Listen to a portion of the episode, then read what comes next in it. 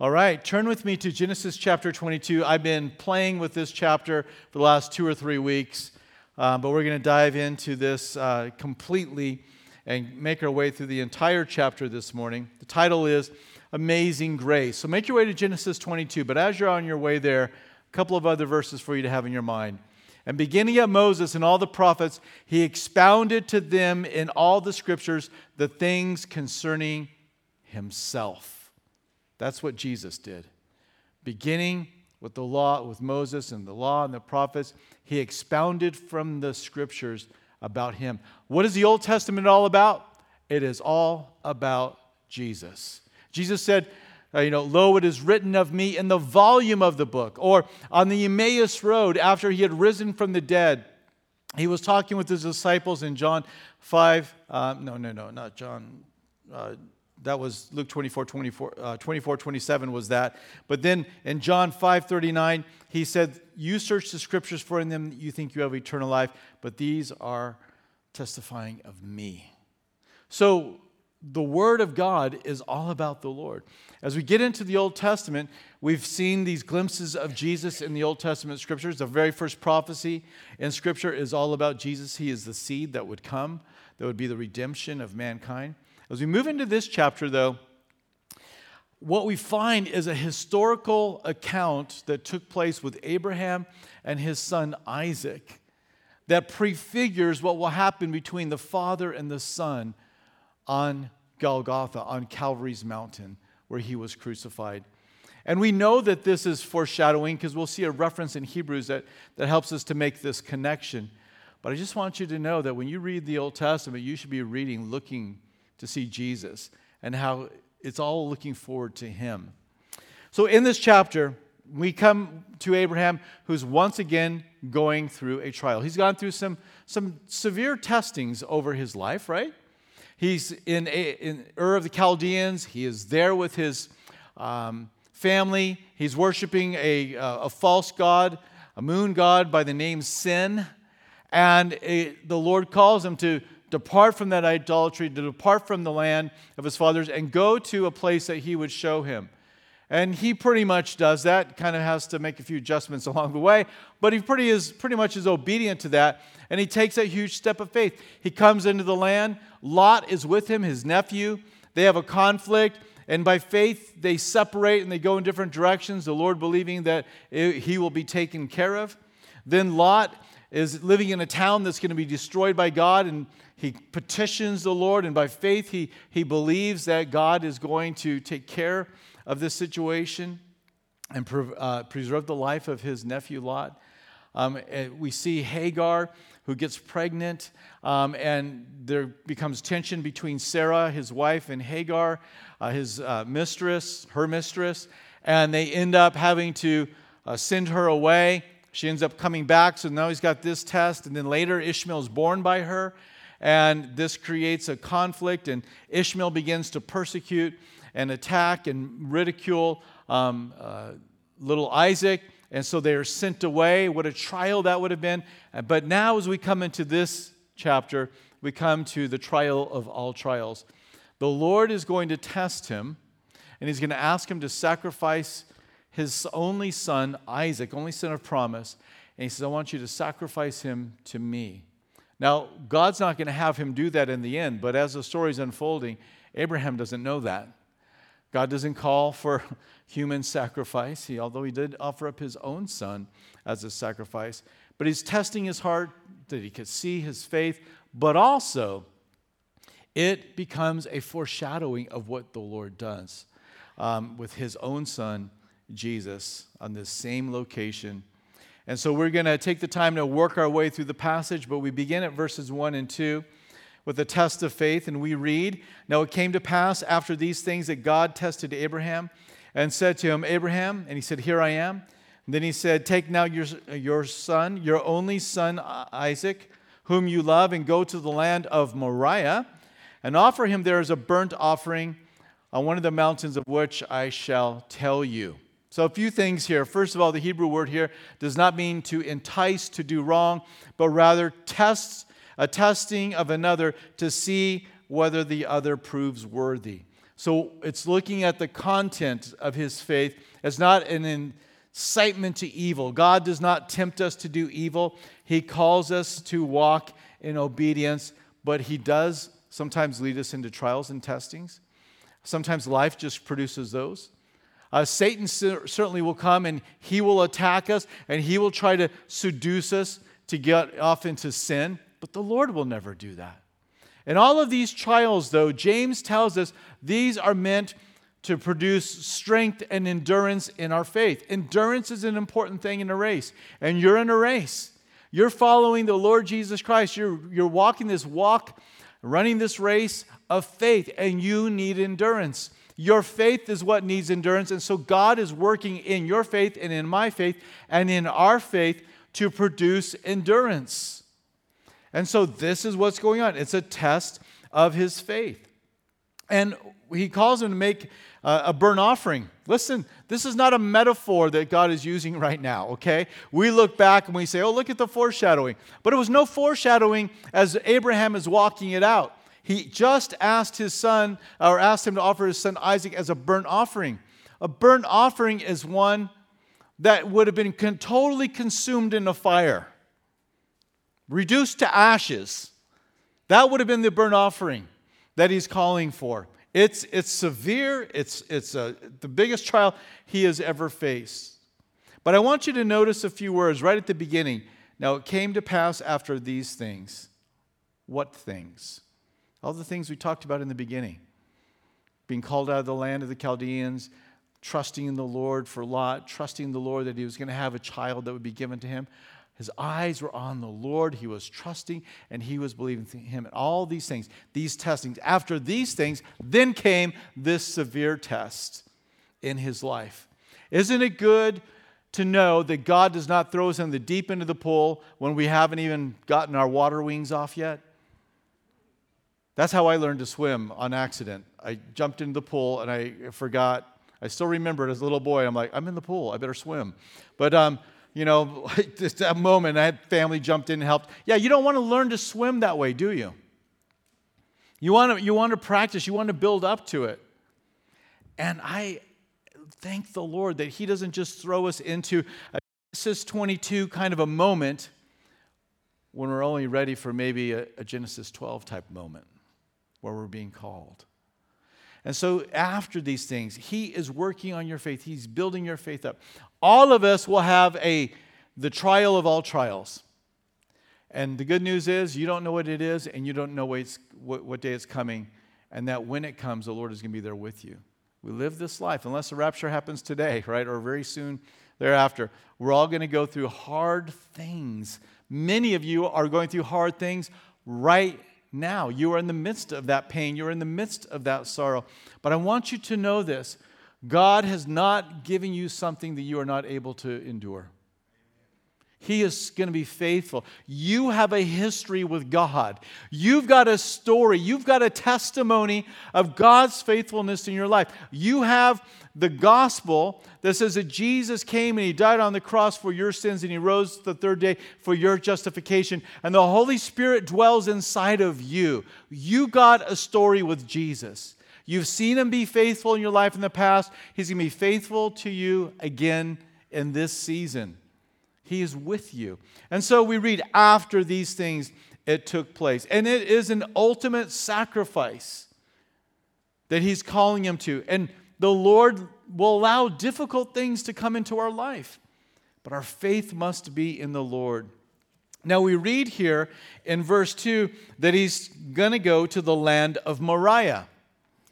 What's the land of Moriah? Well, Second Chronicles 3:1 tells us what the land of Moriah is says, Now Solomon began to build the house of the Lord at Jerusalem on Mount Moriah, where the Lord had appeared to his father David at the, uh, at the place that David had prepared on the threshing floor of Ornan the Jebusite.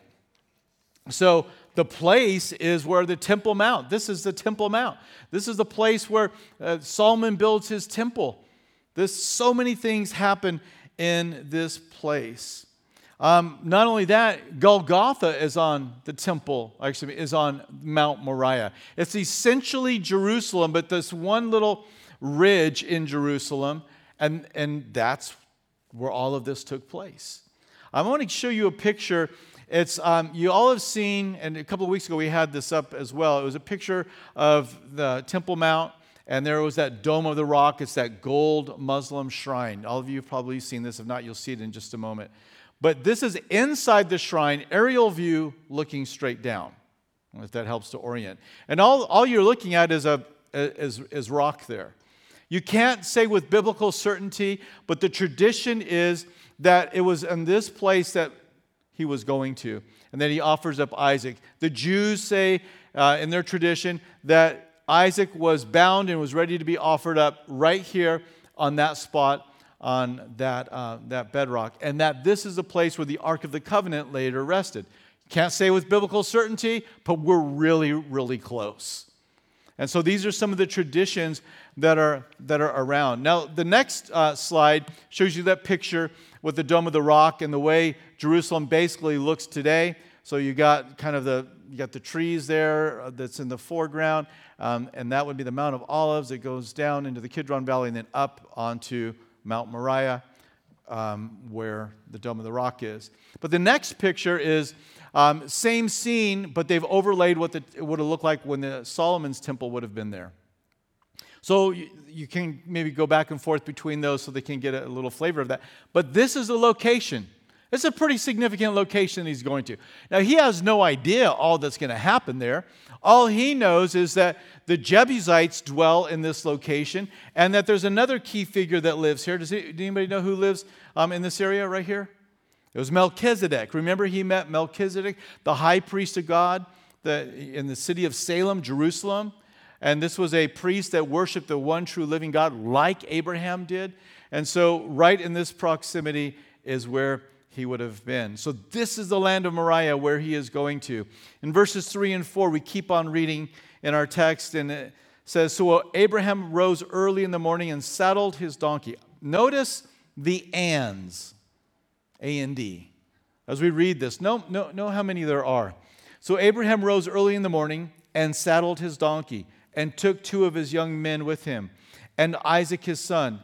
And he split the wood for the burnt offering and arose and went to the place of which God had told him. Then on the third day, Abraham lifted his eyes and saw the place afar off.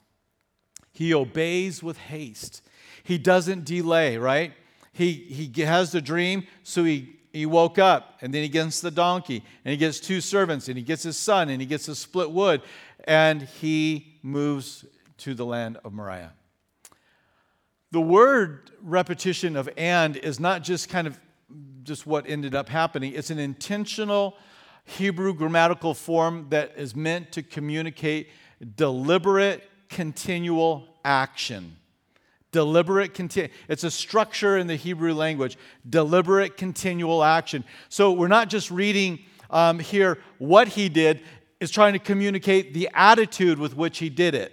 Does that make sense? He's not just kind of like, whatever, okay, get the donkey, maybe today, maybe tomorrow. There, there's not that attitude. He's, he's moving through with obedience and haste to get the task done. And I just want to pause right there and, and apply this to our lives and ask you Have you been walking obediently in haste to the things the Lord has put in front of you? The Lord is calling us all to a walk of faith. There will be specific things in all of our lives where we are to step out in this way or step out in that way and follow through and go to the end. And I'm just I'm just want to ask, have you been faithful to walk down that road? Or have you maybe got to the place where you got up and you saddled the donkey, but now you've been on break for like months? You know, you haven't got the two young men. Or maybe you did that now, but there's, there's hesitancy in obeying what the Lord has called you to do. I mean, you know specifically, you've met with the Lord, you've had the encounter with the Lord, you know what He's asking for from your life. There's the, His revealed Word of God, and then there's those spoken directions that God gives us each specifically of how we're to walk out and live our life. And I, I, I pray that what you find and what's found in my life is deliberate, continual action to follow Jesus. You don't accidentally fall into the place of sanctification. Has anybody noticed that? I mean, it's deliberate. You've got to choose to get up and have the quiet time. You have to choose to pray. You have to choose to, to say no to your flesh. You have to choose these things. You've got to do them. And it doesn't accidentally happen. You don't think, man, I'm so tired of reading my Bible. I just can't stop reading my Bible. And being holy, I'm always doing nice things I don't even think about. That's not our life. We make deliberate, continual actions to obey Jesus Christ. And we're going to do that until we're in his presence. The ands are still going on in our life, right? At least the opportunity for them, and they should be there. And this, I mean, if you were to write kind of those places in your life, what would it be? And I put my faith and trust in the Lord. And then I shared my faith. And then I dealt with this sin in my life. And then I stepped out in obedience and did ministry here. And then I went through this trial and God was faithful and I trusted Him. What are the ands? I mean, if you were to write a string of the ands in your life, that deliberate, continual action, what would it sound like?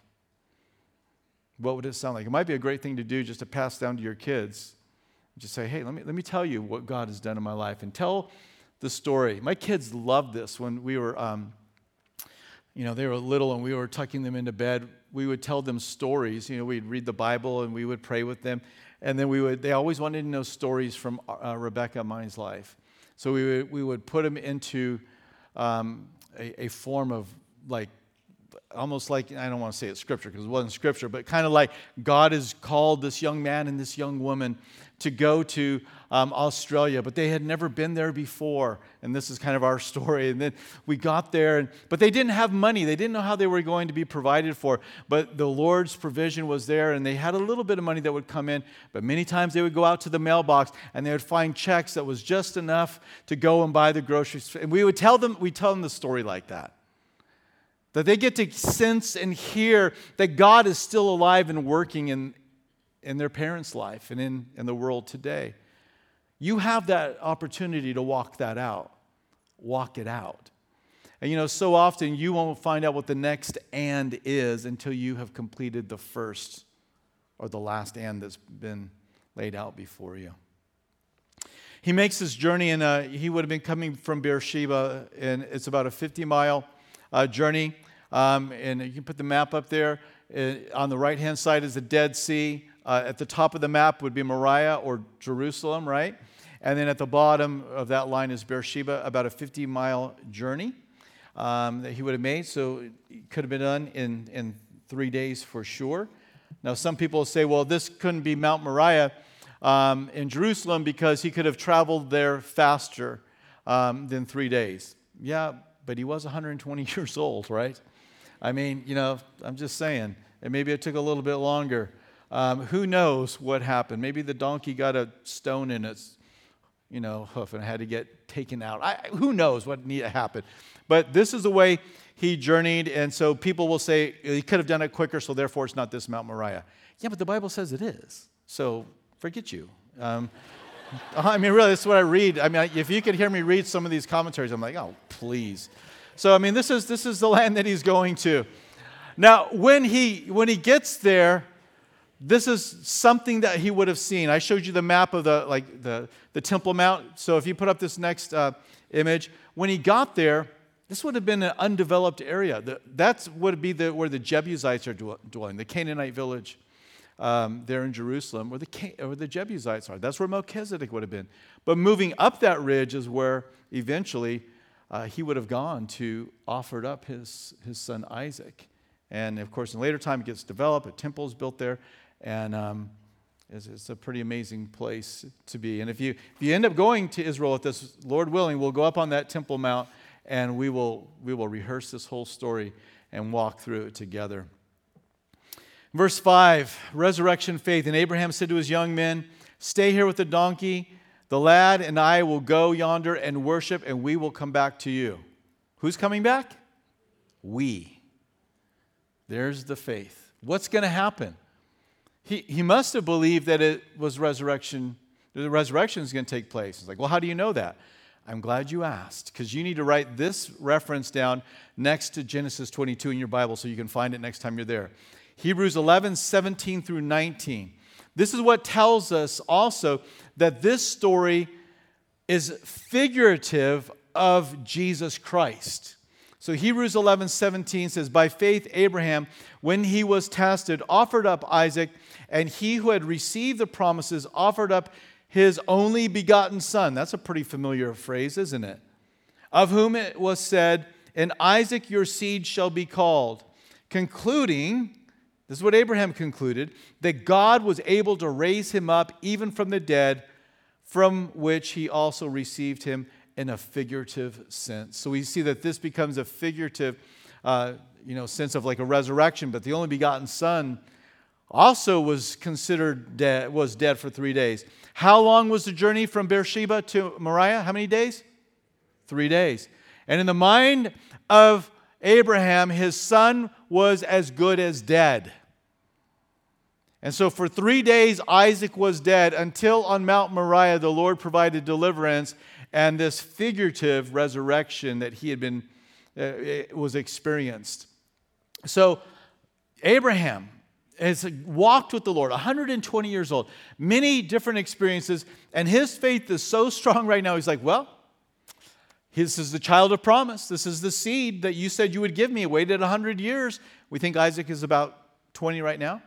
You, know, we, we, you know, we waited for this. We've made our mistakes along the way. You said through him, the nations would uh, be blessed. That through him, there'd be an innumerable host. I don't know how this is going to happen. I guess you're probably going to have to raise him from the dead if you want me to offer him up as a burnt offering. That, that's incredible faith. Think about this.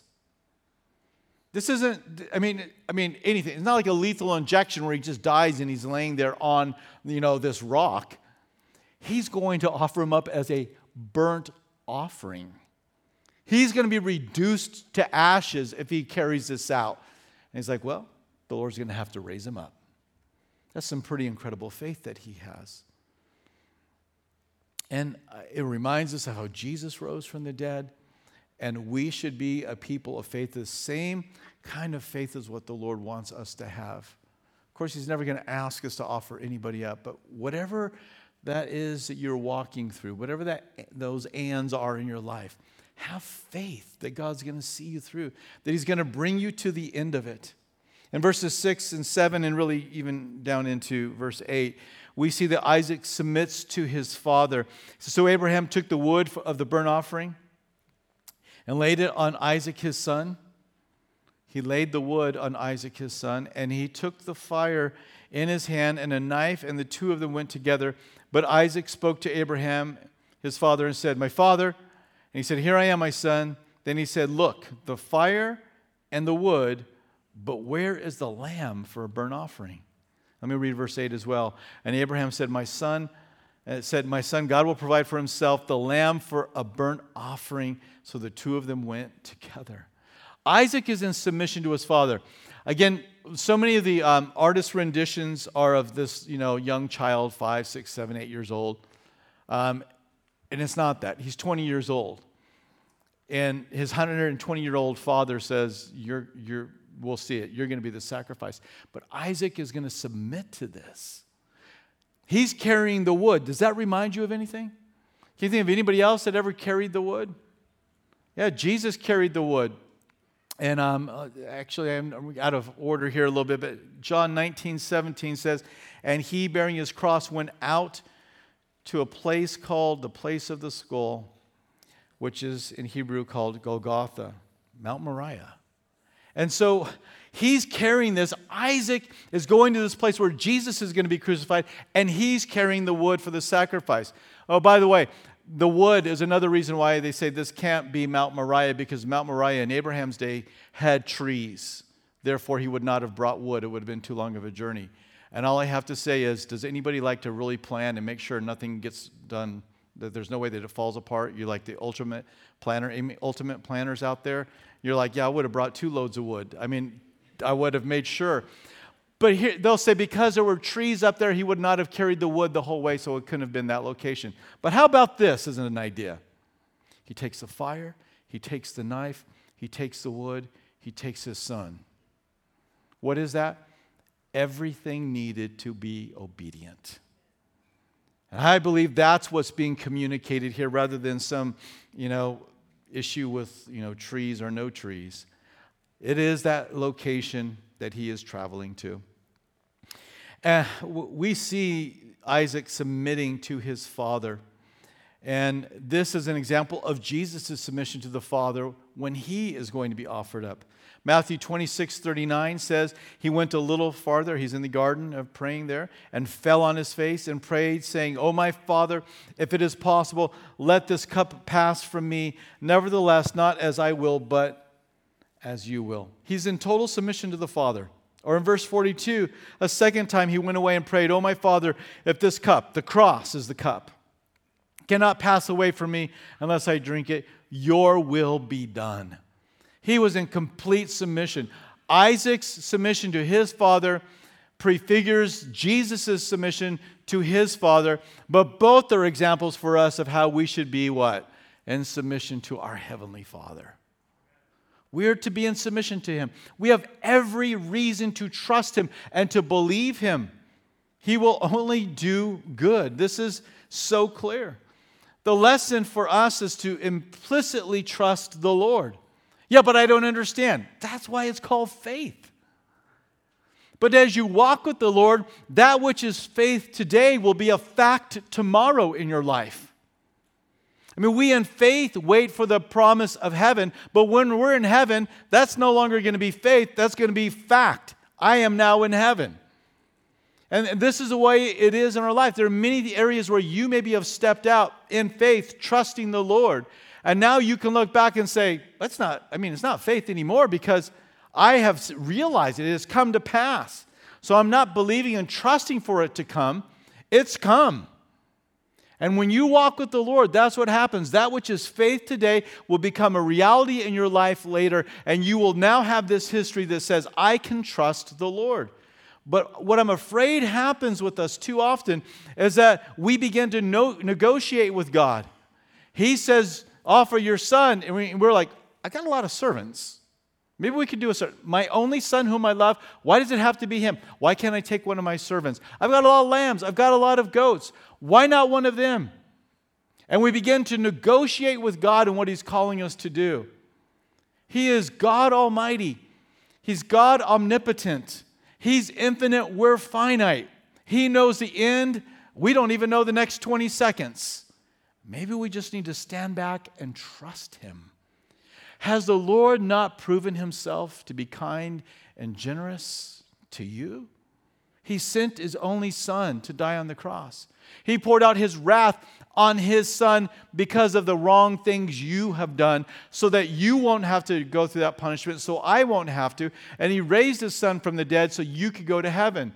What's the problem with trusting a God like that? There is no problem. So sometimes we try to negotiate out of what God is calling us to do, and sometimes we think we're more righteous than God. And we think that we're more compassionate than God. And this is something I think is so prevalent in the church right now. As people thinking they're more compassionate and more kind than Jesus. And so they go through the Bible and they find where the Bible talks about sin, or they find where the Bible talks about the judgment uh, for sinners who do not repent in hell. And they're like, oh, God can never do that. I could never do that. So therefore, God can never do that. So I'm more compassionate with God. No, this is just a wrong example of who God is. God's more like me rather than what the Bible says. And that's arrogance and it's pride. Assuming that you have even one shred of compassion more than a God who would send his son to die on the cross. You don't have the whole picture. I don't have the whole picture. Maybe it's just best if we stand back and fall on our face and say, You are worthy, Lord. I trust you. I believe you. I will wake and I will saddle the donkey and I will get the wood and I will get the fire and I will get the servants and I will get my son and we will travel. And I've got it all here. Everything I need to obey you, Lord. I'm not leaving anything to chance. This is our, what our response to the Lord should be like. There are things in the Bible that you may not understand, but you do know that God loves you, and you do know that He's merciful and that He's kind. If you have it in your mind that you are more compassionate and kind than the Lord, let me tell you something. You have way too high of a view of yourself, and you need to re meet your Maker because He is full of loving kindness. We don't, we don't even get close in our best day to one second of God's loving kindness. And so you may not understand, but you know what? The Lord didn't say we have to understand everything. He said that we needed to believe and trust Him in all things. So trust in Him. We keep on reading here. In verse uh, 8, it says, And Abraham said, My son, God will provide for himself a lamb for a burnt offering. So the two of them went together. That's, that's kind of like dodging the question a little bit, isn't it? Uh, where's the sacrifice? You, oh, you are. Didn't I tell you that? I mean, he's going to find that out, but right now he's like, Son, I, I don't know, but God's going to, he's it's going to be all right. He's thinking maybe he's going to raise you from the dead. He's thinking, you know, I, I don't know what's going to happen, but God is going to provide himself. Think about John the Baptist, thousands of years later, looking at Jesus when he came to begin his ministry. He says in John 1:29, the next day John was, uh, saw Jesus coming toward him and said, Behold the Lamb of God who takes away the sin of the world. There's your provision. God will provide for himself the lamb, and that lamb ended up being his son, Jesus Christ, and he came to be the one that would be uh, would atone for sins. Verses 9 through 12, we see the deliverance of Isaac. Then they came to the place of which God had told them. Abraham built an altar there and placed the wood in order and bound Isaac his son and laid him on the altar upon the wood. So clearly the 20 year old gets it now, right? And Abraham stretched out his hand and took the knife to slay his son. But the angel of the Lord called to him from heaven and said, Abraham, Abraham. So he said, Here I am. And he said, Do not lay your hand on the lad, nor or do anything to him, for now I know that you fear God, since you have not withheld your son, your only son, from me. His obedience was an act of fearing and revering God and he walked in obedience. You know, if we walk in obedience, it is a sign that we fear God. When we walk in disobedience and we walk in sin, it is an indicator that I do not fear God. But he says, I know that you fear me and you withhold nothing. And so don't touch your son. Verses 13 and 14, we are introduced to this familiar name of God, Jehovah Jireh. How many of you ever heard that, that name for God before? Jehovah Jireh. I would, I would imagine that a lot of you have heard that name. Maybe you've sung the song, but you never knew the context of where it came from. It comes from here, which makes it all the more meaningful and all the more powerful. Then Abraham lifted his eyes and looked, and there behind him was a ram caught in a thicket by its horns. So Abraham went and took the ram and offered it up for a burnt offering instead of his son. And Abraham called the name of the place Jehovah Jireh. The Lord will provide. As it is said to this day, and the mount of the Lord it shall be provided.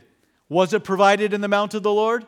Well, in that hour it was, it was a ram, but it was all foreshadowing and prefiguring what would happen when God the Father would provide Himself, the second person of the Godhead, Jesus Christ, as that sacrifice to atone for sins. When we say Jehovah Jireh, we're speaking of Jesus Christ dying on the cross. A lot of times we only think, well, yeah, Jehovah Jireh, I need some money. Well, okay, God can provide anything, but Jehovah Jireh, I've got a Savior. It's Jehovah Jireh, I've got a lamb that was sacrificed for me. It's the Lamb of God. This is the first of seven different compound names of God in the Old Testament. You might want to do a little search on your own and see if you can find them up. They're pretty easy to find if you do a search. But God is providing salvation. And Jesus died in this place on Mount Moriah. We celebrated Good Friday last week, where he died in that spot for us. Provision for salvation. That's what the Lord was doing here. I don't know if you put your faith and trust in the Lord, but if you haven't, you need to. You need to have your sins forgiven. Jesus was sacrificed for my sin. It was laid upon his body.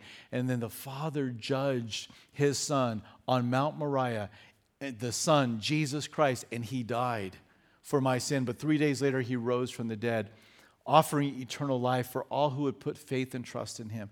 If you've not done that yet, you need to take advantage of the provision that's been offered to you. How beautiful. And you may say, Well, I don't know a lot about God. Okay, you may not, but you know this He loves you enough that He would send His Son to die for you. That's a pretty good start. That's a good enough start to say, I want to enter into a relationship with Him, I want to follow Him. We uh, look at verses 15 through 19. It's a renewal of the Abrahamic covenant. We've read this a couple of times um, already. But of course, if his son was going to die, what was going to happen to the covenant? And so, in this tense moment, the Lord takes the opportunity to renew the covenant. He says, The angel of the Lord called to Abraham a second time out of heaven and said, By myself I have sworn, says the Lord, because you have done this thing and have not withheld your son, your only son. Blessing, I will bless you, and multiplying, I will multiply your descendants as the stars of heaven and as the sand which is on the seashore. And your descendants shall possess the gate of their enemies. In your seed, Jesus, right? In your seed, all the nations of the earth shall be blessed. You can, you can hardly can go anywhere on planet Earth where there's not somebody who's been blessed through salvation by faith in the seed Jesus. This is the descendant that he's referring to. Verse 19 So Abraham returned to his young men, and they arose and went together to Beersheba, and Abraham dwelt in Beersheba. So he renews this covenant. It's the radical test the Lord made. He says, Let me just tell you what I'm going to do for you. What I've promised is still going to take place. 20 through 24, I'll leave it for you to read on your own as a, a brief update on the lineage of Nahor's family. What is most notable is found there in verse 23 that Bethuel begot Rebekah, who is going to become a, a, key player in verse 20, uh, chapter 24. We'll read and talk to her more about her more in, in that chapter. But as we wrap it up here, I, we call this amazing grace. I hope you are amazed at the unity of Scripture. The way, the way it fits together, foreshadowing events taking place thousands of years ahead of time and then being fulfilled with such um, detail, such beauty. I pray that you're amazed by God's grace, that He would send His Son. I mean, listen, this story is meant to disturb us as we read it. It's meant to unsettle us. Can sacrifice his son. That's a terrible thing. That should never happen. Oh, he's not going to happen. Okay, well, that's good. Oh, wait a minute. The father did do that with his son. And we should have this sense of being disturbed. But even more than that, we should be disturbed because he was offered up not for himself, but for who? Raise your hand. Us. There should be a, an amazement that God loves me that much. We should be amazed at Christ's submission and say, I want to obey. I want to follow that example of being obedient. And we should be amazed at Jehovah Jireh, that there really is a provision for us, for our salvation. But you can't find that provision anywhere else, it's only in Jesus. Father, we thank you for your word. We ask that you would speak to our hearts at this moment. If there are things that need to change, Lord, help us to walk them out in obedience. Lord, if we need to come to salvation, I pray you would draw people to yourself.